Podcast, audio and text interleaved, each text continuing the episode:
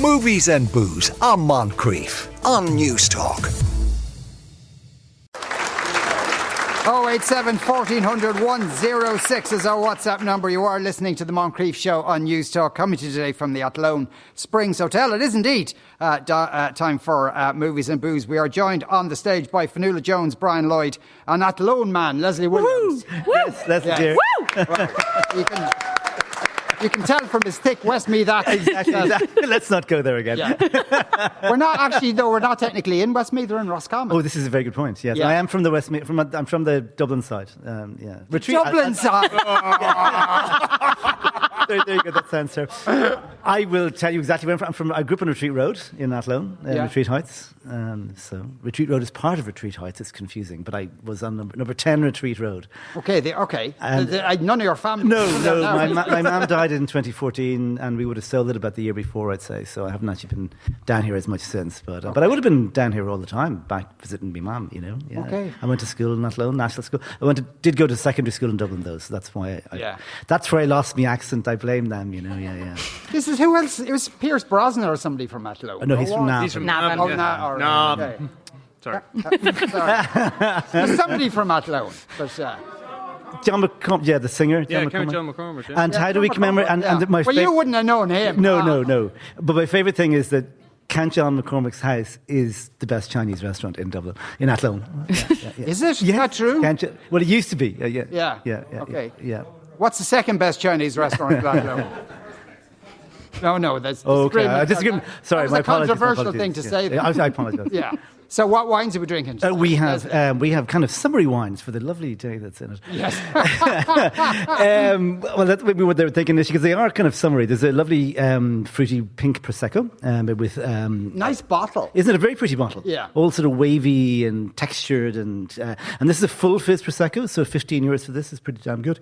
It's a pink one, uh, so half uh, Glera, which is the prosecco grape, um, which would be all sort of peachy, and then half Pinot Noir, which is more sort of red berry fruits and so on. Second one is uh, Sauvignon Blanc from Gascony, and then we got a Beaujolais, a Fleurie, which Right. is a cru Beaujolais. Okay, great. And so the two films today, um, Past Lives and The Lesson. Yeah. One is one is really great, and one is pants. Yeah, well, I mean, it's not as binary as that. Yeah. Um, no, Past Lives is brilliant, though. It's like the best film I've seen this year, hands down.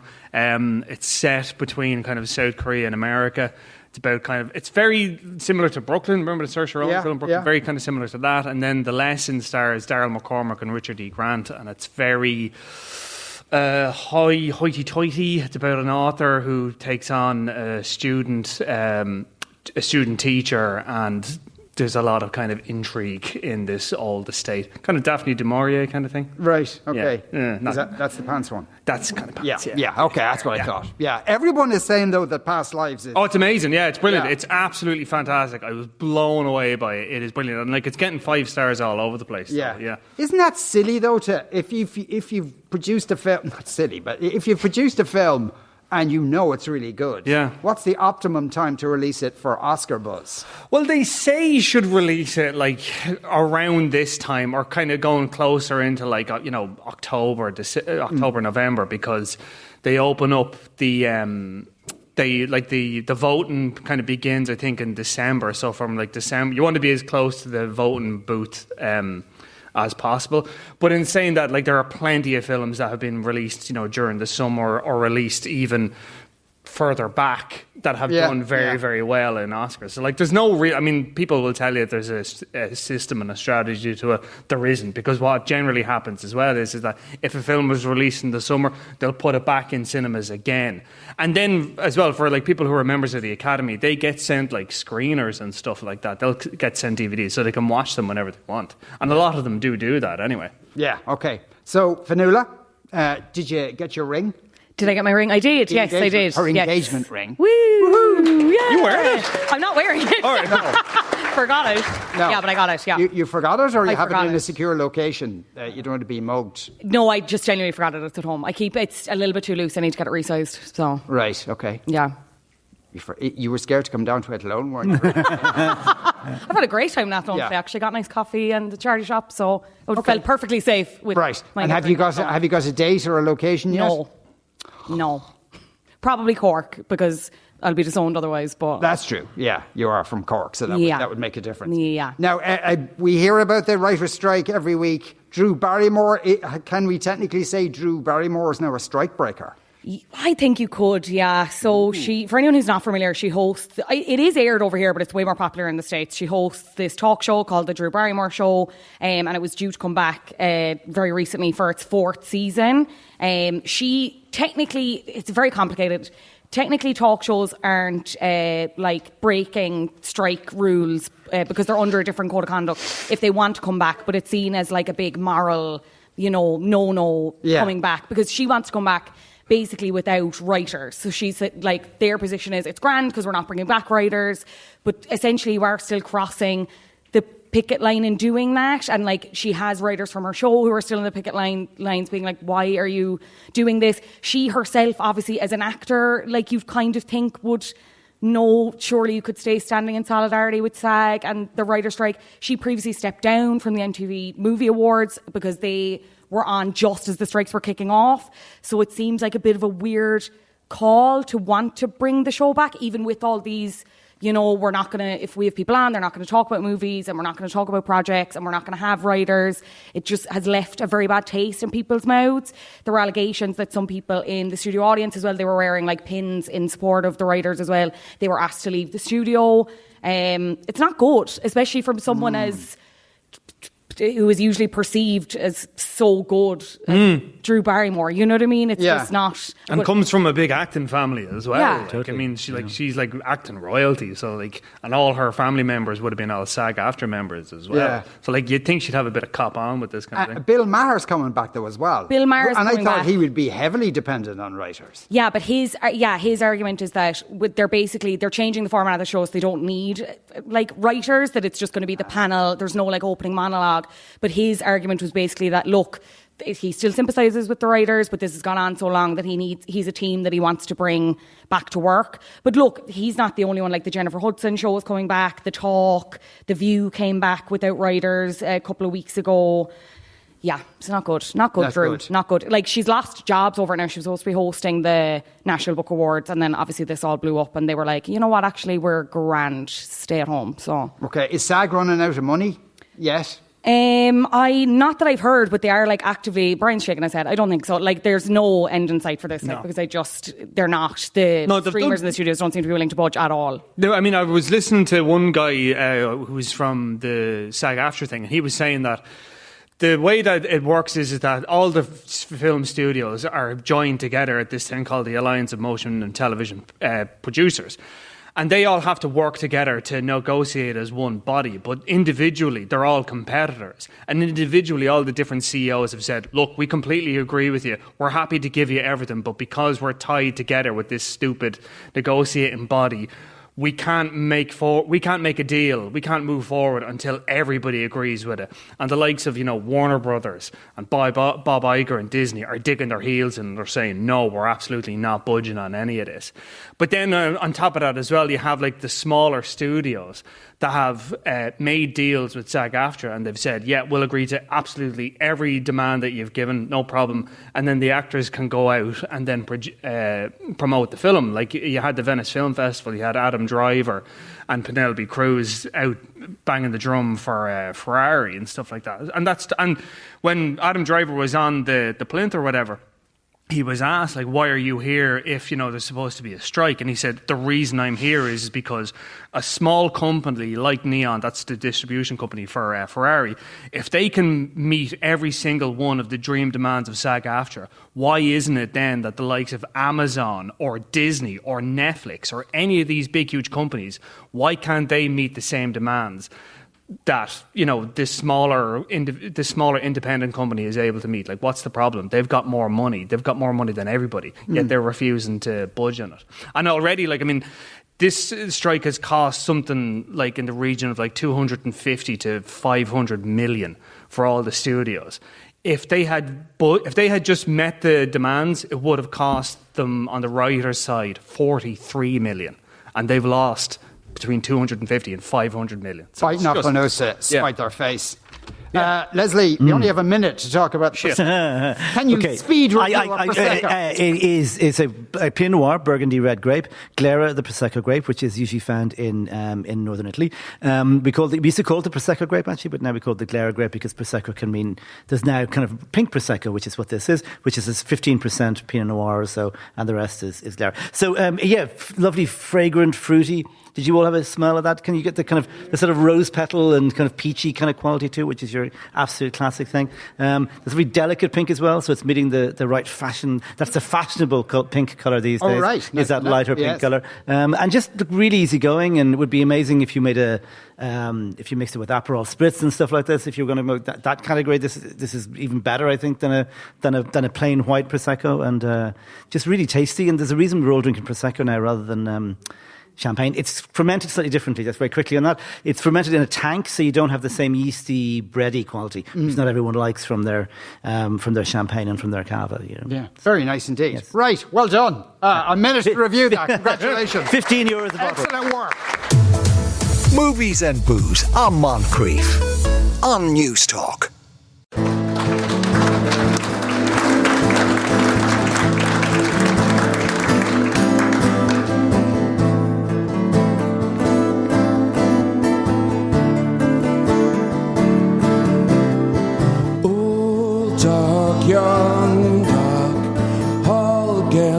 Grip. Beach all day fog, stones rolling the rip. Dark horse, white horse, pushing land to sea. Faithless nature, this young dog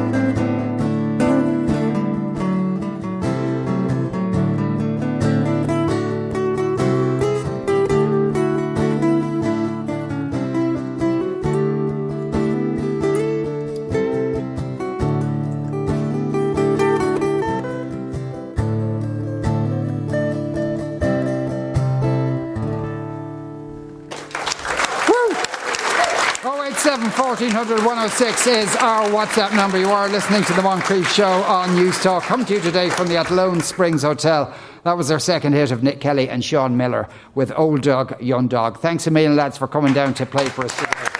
And, uh, uh, no doubt a sellout gig when the Fat Lady uh, sings uh, gets back together again. Uh, we still have our, um, our panel with us, but uh, uh, before we get back to the panel, is there an Irina in the audience? Irina with an E? There you are. Hello. Hi. How are you? Who, who are you with today? Yeah, that- yeah, you're here with your fiance Joe, but uh, your microphone isn't working. Is it working now? Yeah. One, two. Oh yeah, there it is. Good All man. right. Joe's Joe's a magician. Well done, Joe. you have something in common with Fionnuala. Fionnuala says she has to get the ring resized. Oh no, mine is fine. Okay. It's, it's fine on cold days. Okay. So what we know it's now is that your fiance texted in to say you needed to get it resized. So fiance is a liar. Well, see, what, what happens is w- on a cold day she says it's perfect, and on a hot day she says it's too tight. So we're we're not sure whether she needs it resized or not. All right. That's the Okay. problem, yeah. Well, yeah. Wait until the weather equalizes. And when did you get engaged? Um, the first of September. First of September. So just a Yeah. couple of weeks ago.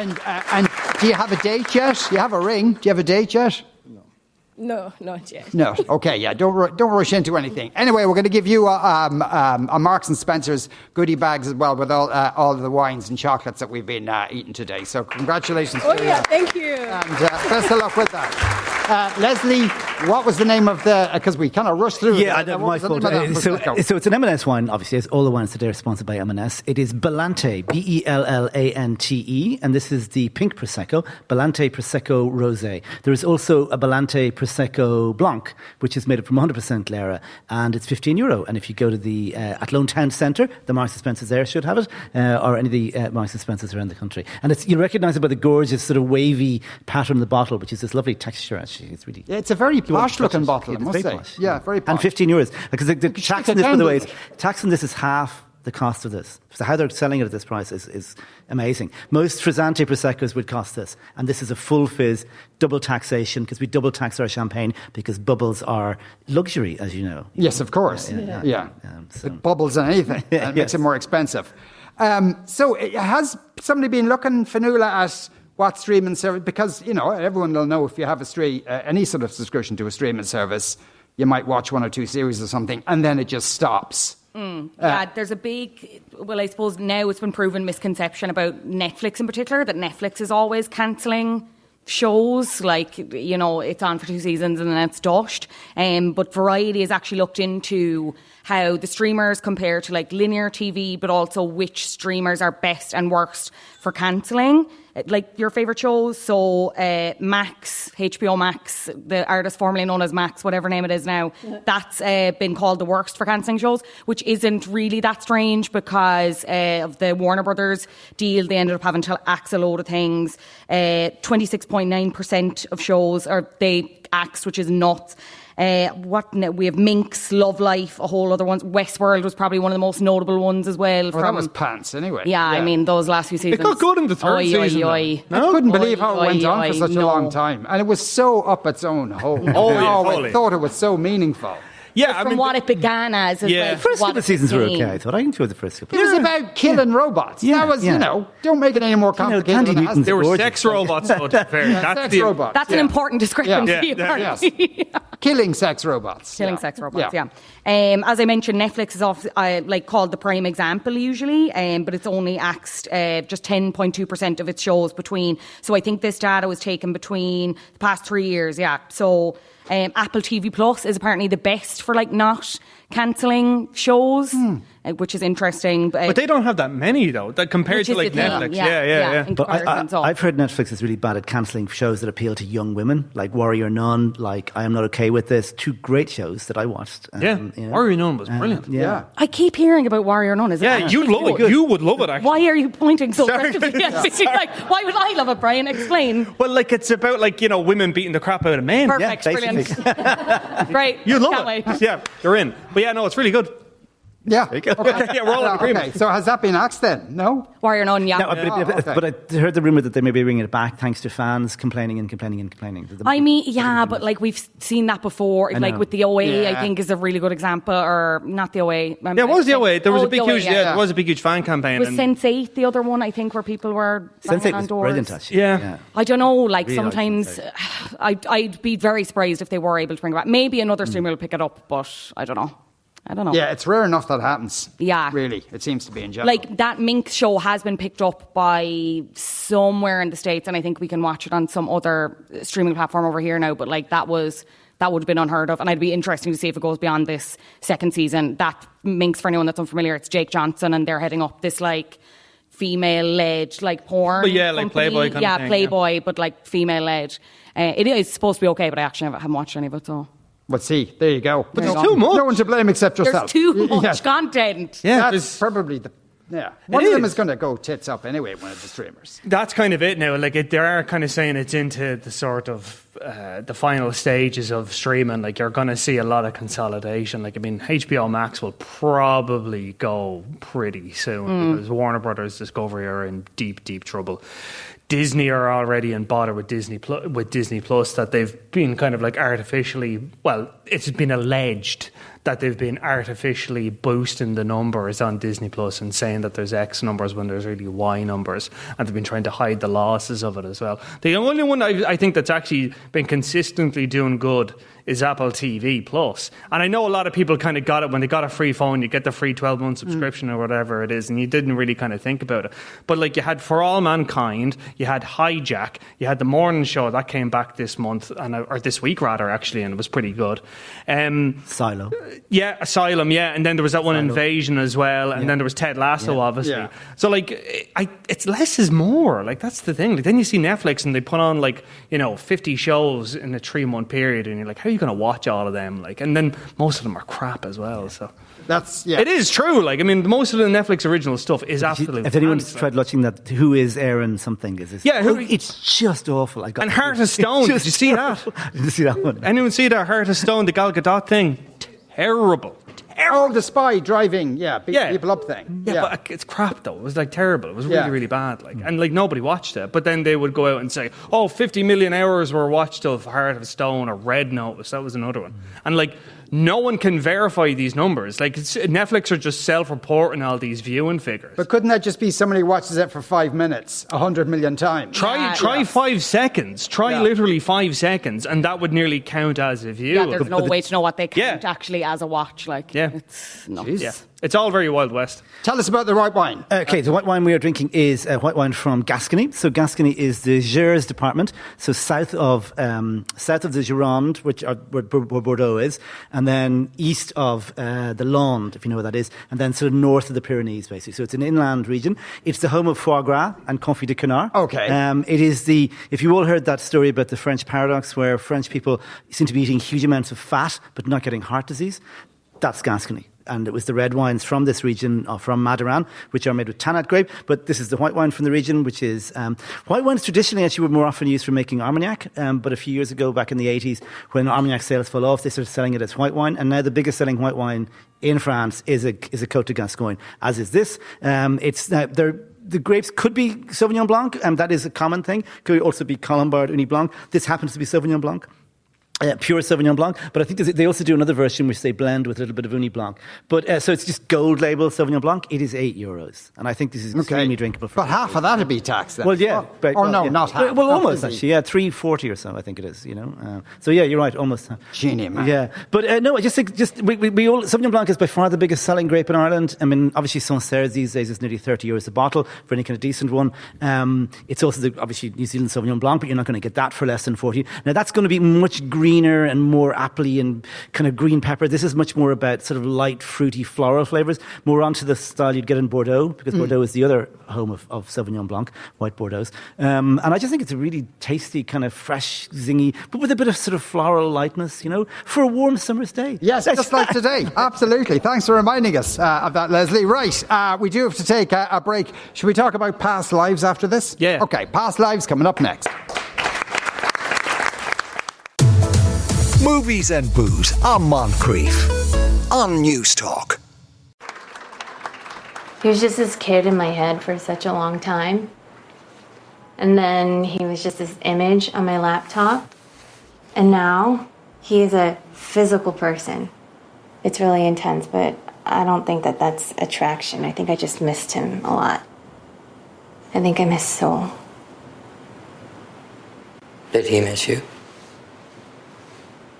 I think you missed the 12 year old crybaby he knew a long time ago. You were a crybaby? Yeah. Most of the time, he'd have to just stand there and watch me.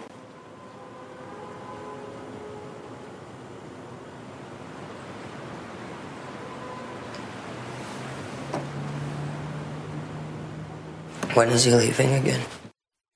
Right. That's uh, um, that's past lives. So, th- is this set in between two countries? Brad? Kind of, yeah. Well, it's set in like between a tw- uh, like a 24 year time period. It starts off in South Korea, and the woman you saw there, her as a child, is uh, her parents are emigrating to Canada. Um, and she has a young friend. The two of them have this very kind of very strong connection, but obviously because like they're like six or seven years old, obviously it's not physical. It's just a very close friendship. Um, then they, like I said, they emigrate to Canada. The film jumps forward 12 years later. She's now in college.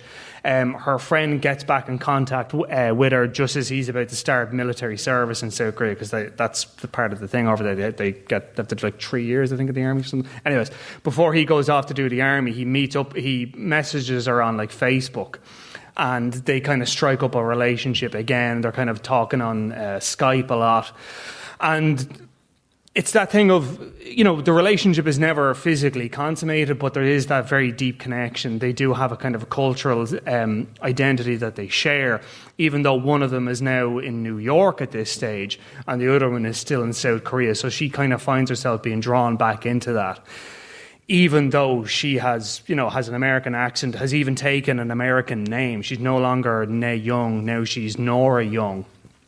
And you know, she do, like she talks about it like, you know, I don't even speak Korean anymore. I only just speak Korean to my parents and that's it. I don't use it in my normal day and my Korean is really bad and she gets kind of got a little bit sensitive about it.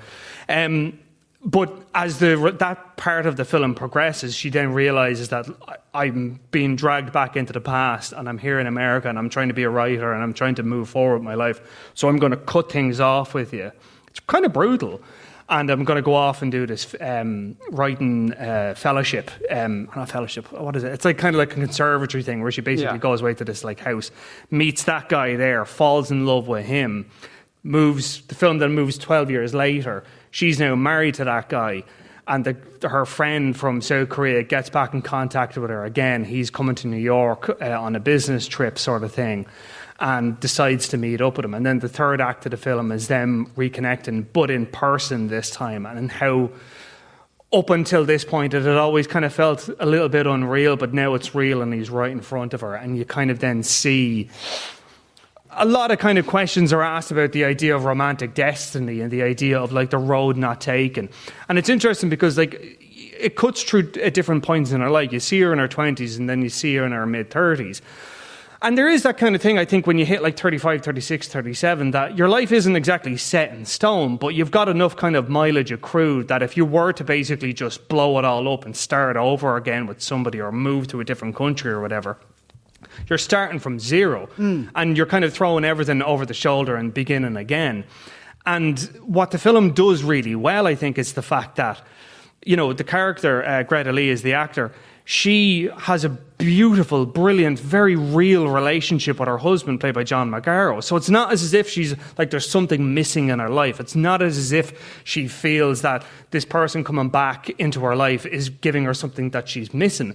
It's more just that it's a little bit more ephemeral. It's almost kind of like what might have been if I had stayed yeah. with him. What might have been if I had gone to South Korea. And it's very, very real. Like I know that's a, like a small little clip of it, but the film does it very well. That it's it's very thought out. Like you can really tell that this came from her own, the writer, director Celine Celine Song. It came from her real experiences. She is married to a Jewish writer in New York. She does live in New York. She did have a, a friend of hers from South Korea come back into her life, and she did have to process this in a very real way, and then she turned it into this film. So you can really see that it's thought out. It's not that thing of you know, any number of romantic comedies or dramas where it's a will they, won't they. This actually does process the idea of, okay, if you're going to follow this, what's going to happen? Where is your life going to be? And why are you even kind of thinking about this? I loved it. It's absolutely brilliant. Uh, and it's, uh, as I understand, it's the director's first film. She's Yeah. the theatre director up to this point. Yeah, she'd done theatre up until this point, and then she had written for a TV show called The Wheel of Time, which is on Amazon Ah, Prime. yeah, Yeah, big yeah. fantasy thing. Yeah,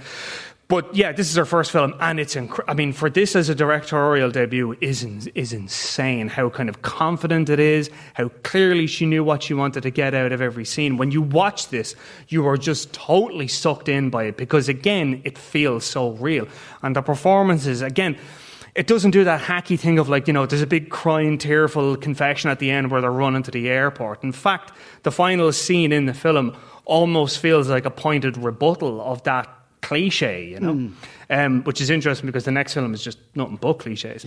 Um, but yeah, no, I mean, like it's done.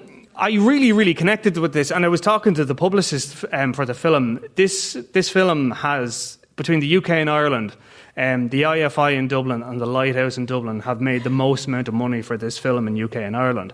And I was thinking about that, and it reminded me of Brooklyn, the Saoirse Ronan film, in that I think Irish people just connect with immigrant stories anyway. But this in particular is an immigrant story and a love story as well, and it's done in a very, very real way. There's not a lot of like, there's not a lot of cliche in it. Yeah. So it's in cinema, or is it just in the IFI? Yeah, I mean, like, I, I'm not too sure If the local cinema here would show it or not. Maybe it is. I'd, I'd have to check. But um, yeah, it would be kind of like you probably would have to travel to see it. But it's absolutely worth seeing. Do not, don't hesitate. This is a five star review. I, you know, bank on me. It is brilliant. It's so so good. I can't talk enough about it. It's so so good. Okay, fair enough. There you go. He's very Watch it. Watch it. It's really good. And um, if anyone does watch it and hates it, we'll, we'll give you Brian's phone number. Please. Uh, and you can, uh, um, you can Accost me if you've seen it afterwards. People of a certain age, I think, might be excited about the Frasier reboot, or at least. Yeah? Why? Why? Come on. I know, great. but like, like I have a lot of graw for it. But like, why are we bringing this back? And it's just him, and there's none of the. Ah, they'll, ro- they'll rope them back in. They'll Do you rope them reckon? back. Ah, definitely they will. I think They'll someone in the crowd was saying no Niles, no, no nothing. But No, yeah, yeah, yeah but Li- uh, Nicholas Lyndhurst, Lyndhurst is in it, so it's kind of an Only Fools and Horses Frasier mashup. The thing of nightmares in my to be honest. But yeah, he's back, um, and we've gotten the first official trailer this week. If people want to go watch that, um, it's debuting on Paramount Plus this side of the pond. I think it's October thirteenth. Ten episodes in total, two episode premiere, um, and it's basically him trying to forge a better relationship with his son, who is played by Jack Cutmore Smith, uh, Jack Cutmore Scott. Excuse me, he was in Deception. Um, so yeah, and as you, but as you said, it's like literally just uh, your man back as Frasier. What's his name? Why am I blanking on Who? the Kelsey? Grammer. Kelsey Grammer. Kelsey sorry, just yeah. Kelsey Grammer. So, Yeah. but I would imagine, as you said, I'd say Oh, they'll money, have to. money will talk in terms of guest appearances Because and he's cameos.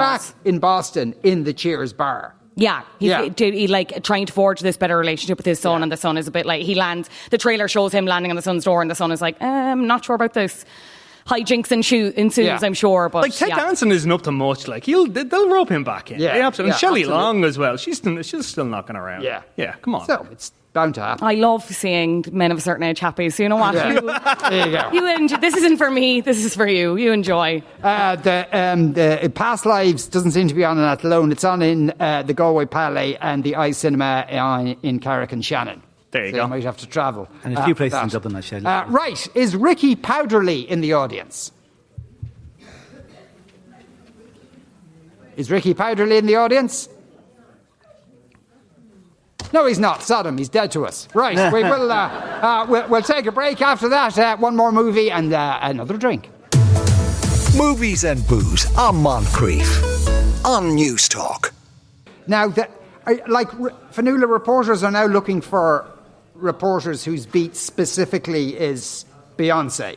Beyonce and Taylor Swift. You could be a Taylor Swift reporter. There might be one among us right now. There is a, a publication in the States, Gannett, or like a media organisation. They're looking for reporters for those specific beats, which like I know people are going to look at the headline and be like, oh, Taylor Swift reporter. But like, we talked about this in the show a couple of weeks ago, I think with Stephanie Preissner. Like, she is a juggernaut at the minute. It's insane how famous she is and how she is probably going to continue to be more famous. Like even at the MTV Video Music Awards the other night, I'm not sure if this is 100% confirmed. So allegedly, we'll say there was one camera person focused on her for mm. the entire ceremony. I'm not even sure if she was aware of it. That's how bankable. Oh, I think she was. Oh, do you think? Because there was like because when people were performing, they weren't showing the perform. Oh, No, they, they they showed ten the- seconds of the performance and then Taylor Swift's Yeah. reaction to it as if that was the more important. yeah. and Selena Gomez as well. Yeah. Selena Gomez. that. But that's how bankable she is. And Beyonce's in the same category. Like, if you think about the interest surrounding the Renaissance World Tour that she's still on at the minute, and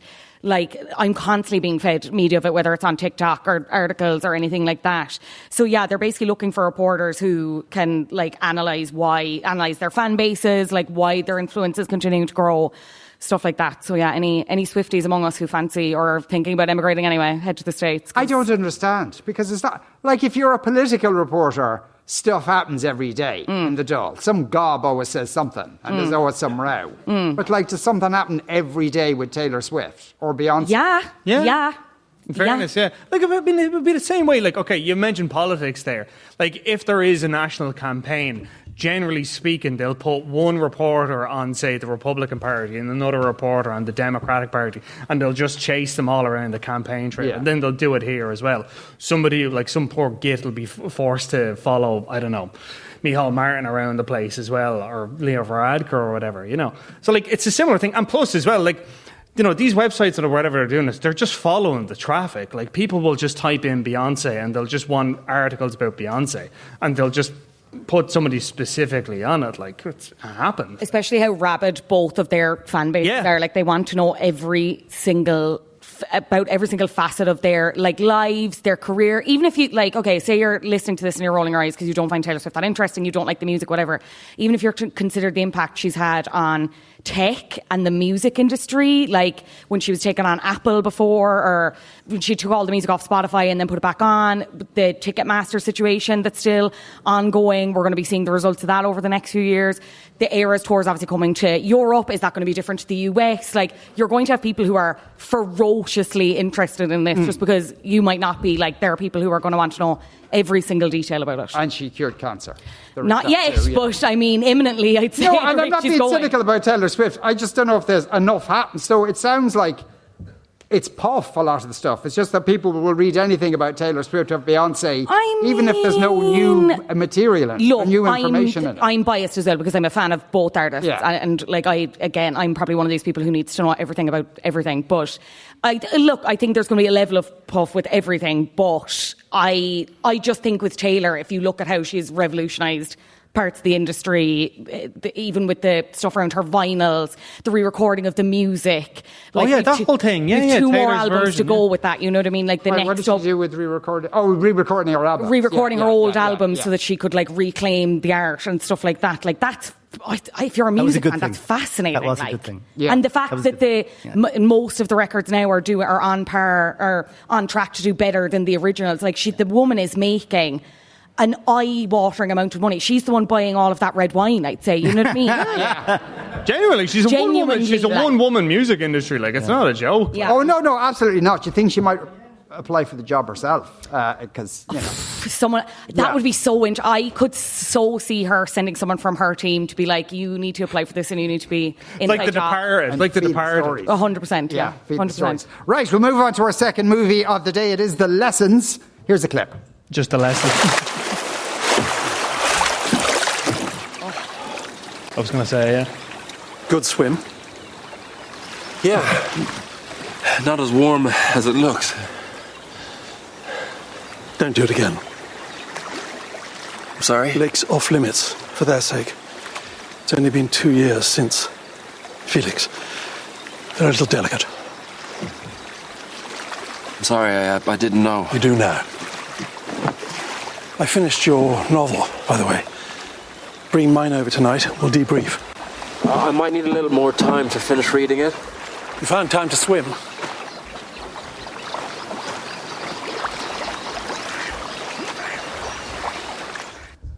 Right. Okay.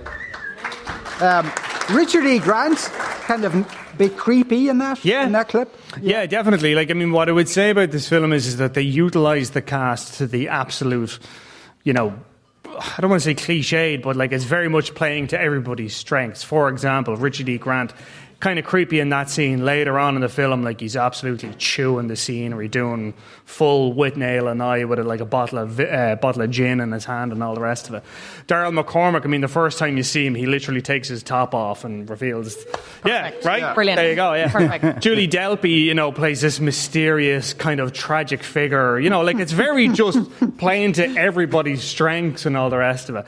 And then on top of that as well, this whole film is about like authorship and you know who's writing what, and you know it's all about how you know, just because you influence somebody, does that then give you a right to determine the output of that person's creative endeavor, even though you've influenced it and so on and so forth? But because it's about writing, you'd think the writing in the film would be better. It's not. It's very, very cliched. Like the one line that keeps getting repeated over and over again is, you know, good writers borrow, but great writers steal. Which is a tired out It's cliche. hack as all hell. And then, like, even the whole idea of, like, you know, tortured genius living in his big drafty mansion with, you know, his wife that hates him and his kid that, you know, is a bit messed up. Like, again, that's very hackneyed. And then, you know, the pretty young thing comes in to kind of disrupt the whole thing. And of course, you know, we're not really sure if he's having a relationship with Richard E. Grant's character. We're not really sure if he's having a relationship with the son. We're not sure if he's having a relationship with Julie Delpy. Turns out that that's actually very explicit then.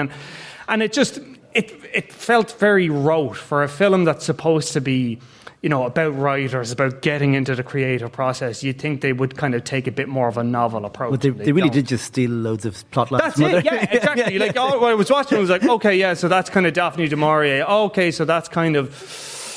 You know, a little bit more sort of like Rebecca. That's kind of, you know, Agatha Christie. That's a bit this, that's a bit that. I mean, and that's fine. I mean, if you're going to do a kind of a postmodern thing and take influences from wherever and kind of mash it all together, fair enough. But you have to be interesting. You have to be commenting on the work. You can't just keep like, you know, mash it, taking stuff and then mixing it all together because then it's just AI. You may as well just get an AI to write the script because all AI does is just takes influences and just smashes them together and throws it back out. So Richard E. Grant is a writer, and is he mentoring? Yeah, he's yeah. Richard E. Grant is an author in this. He hasn't written a book in five years. He's trying to get this book out. His son died two years ago. Um, Daryl McCormack is a tutor who's also an aspiring writer himself. He's brought into the house to tutor his other son, uh, who's trying to get into Oxford. And Daryl McCormack's sort of raison d'etre is essentially to try get the son to write to the house style of what Oxford want. He doesn't really want to do it. He kind of feels like he's been forced into do it by the dad. The mom is a bit passive in the whole thing. She just is kind of has been so struck by the death of her firstborn son, and she doesn't really know what she wants anymore. And she works in the art world and has nothing to do with the writing. And yeah, and like there's a lot of interesting kind of there's a lot of that's that's rich material, you know, that sort of way. Hmm. You can really kind of delve into it, but unfortunately, you can kind of see everything coming. You can you can see exactly where it, you watch enough of these things, you can see where it's all going to end up. Yeah, and is there a kind of a murder mystery element to A it? little bit, yeah, because you're kind of wondering like what actually happened to the son, like, and then there's hmm. a whole thing of like there's a room in the in the house that nobody's allowed into Yeah, except God. yeah, Yeah. exactly. And then you kind of you think like I wonder if that's, and then it's like yep, actually it is that, and there you go. Yeah. So it's okay. It's not great. I mean, it looks it looks very pretty. I think the music is brilliant as well. Uh, Phoebe Waller Bridges' sister did the music for it. Oh. Yeah. Um, but yeah, it could have been. It has a lot. It had a lot of promise, and then it just disappointed. I think it was like I went in with too high expectations for. Was this is this in, in the cinema or is this on the stream? Yeah, this will be in cinemas next Friday. Right. Yeah, because Okay. next Friday, next Friday is like chock a block, so I had to shink and put something out here. Mm. Okay, because they fair didn't get to see a haunted in Venice. I hear that's good though. Okay. Well, we'll hear about that next week, hopefully. Uh, right. So, um, another blast in the past. Buffy the Vampire Slayer is coming back. Oh my God. Woo! More gro- yeah, but again, kind of not as people think. Because I read this and I was like, oh, interesting. And then you get to the third paragraph and you're like, oh, actually not. Um, so it's from Audible, so it's an audio story, um, but it's a lot of the original cast, and it's set 20 years after the finale, um, and it focuses on Spike. Um, so it's called Slayers, a Buffyverse story. James Marsters is coming back as Spike. Um, we also have Anthony Head is coming back, Charisma Carpenter, Juliet Landau, Emma Caulfield, um, and there's a new. The only difference is there's a new Slayer, so it's not. It's not Buffy. It's not Buffy. No, different Slayer. But is she called Buffy? No, she is her own name that I don't know off the top of my head. No, but- you see, because at the end of Buffy, basically all the women in the world were turned into Slayers, so it was like everyone could be a Slayer. Okay. Yeah. It was good. okay. It was good ending. It was All great right. ending. Okay. So it could be anything. It could be anything. Yeah, like I don't It know. could be Mary the Vampire Slayer. Mary, Or- yeah. Bernadette. Yeah. Fionnuala, maybe? Yeah. Um, but it's like it's an audio story, so it's kind of like a, a podcast more than anything else. Because Ah, originally I was like, okay, interesting, and then I read further on. I, I think this is really only going to appeal to like the the big Buffy heads. I don't know what what's the collective noun for. I don't know fans? either. But Buffers. Yeah. Buffers. Yeah. Well, people will, you know, watch Frasier uh, and then go listen to a nice podcast. And then have a, cu- a couple of milky tea. Yeah, and a cup of milky tea, o'clock. and then go for a nice nap, uh, which is what we have to do now because our, our time is over here, I'm afraid, uh, at the Athlone Springs Hotel. Uh, the winner, by the way, of the two night break here in Athlone Springs Hotel is Ray McAneenan in Athy, so congratulations to you, Ray. Uh, our team today serving you your drinks uh, Josh Maher, Alex Rowley, Rachel Horgan, and Jack Lawler. On sound, we had David Slevin, Paul Buckland, and Peter Malloy, and our production team, Aisling Moore, Sean Reedy, and Simon Tierney. Uh, we'll talk to you on Monday at 2 o'clock. Here's up next on Newstalk. We're going to leave you now with our final uh, bit of music. Uh, have a lovely weekend.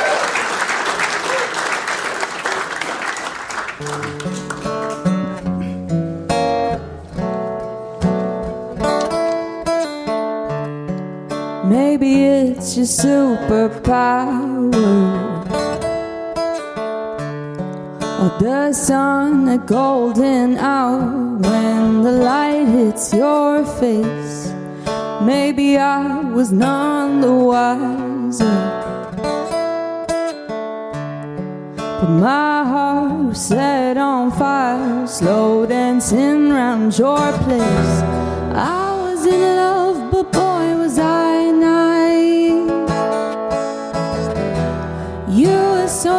lost, and I let you blame it on me. How were we to know we'd run out of room to grow? It looks like we're changing. Why don't we face it? I had a lot on the line. Time is Movies and booze on Moncrieff on Newstalk.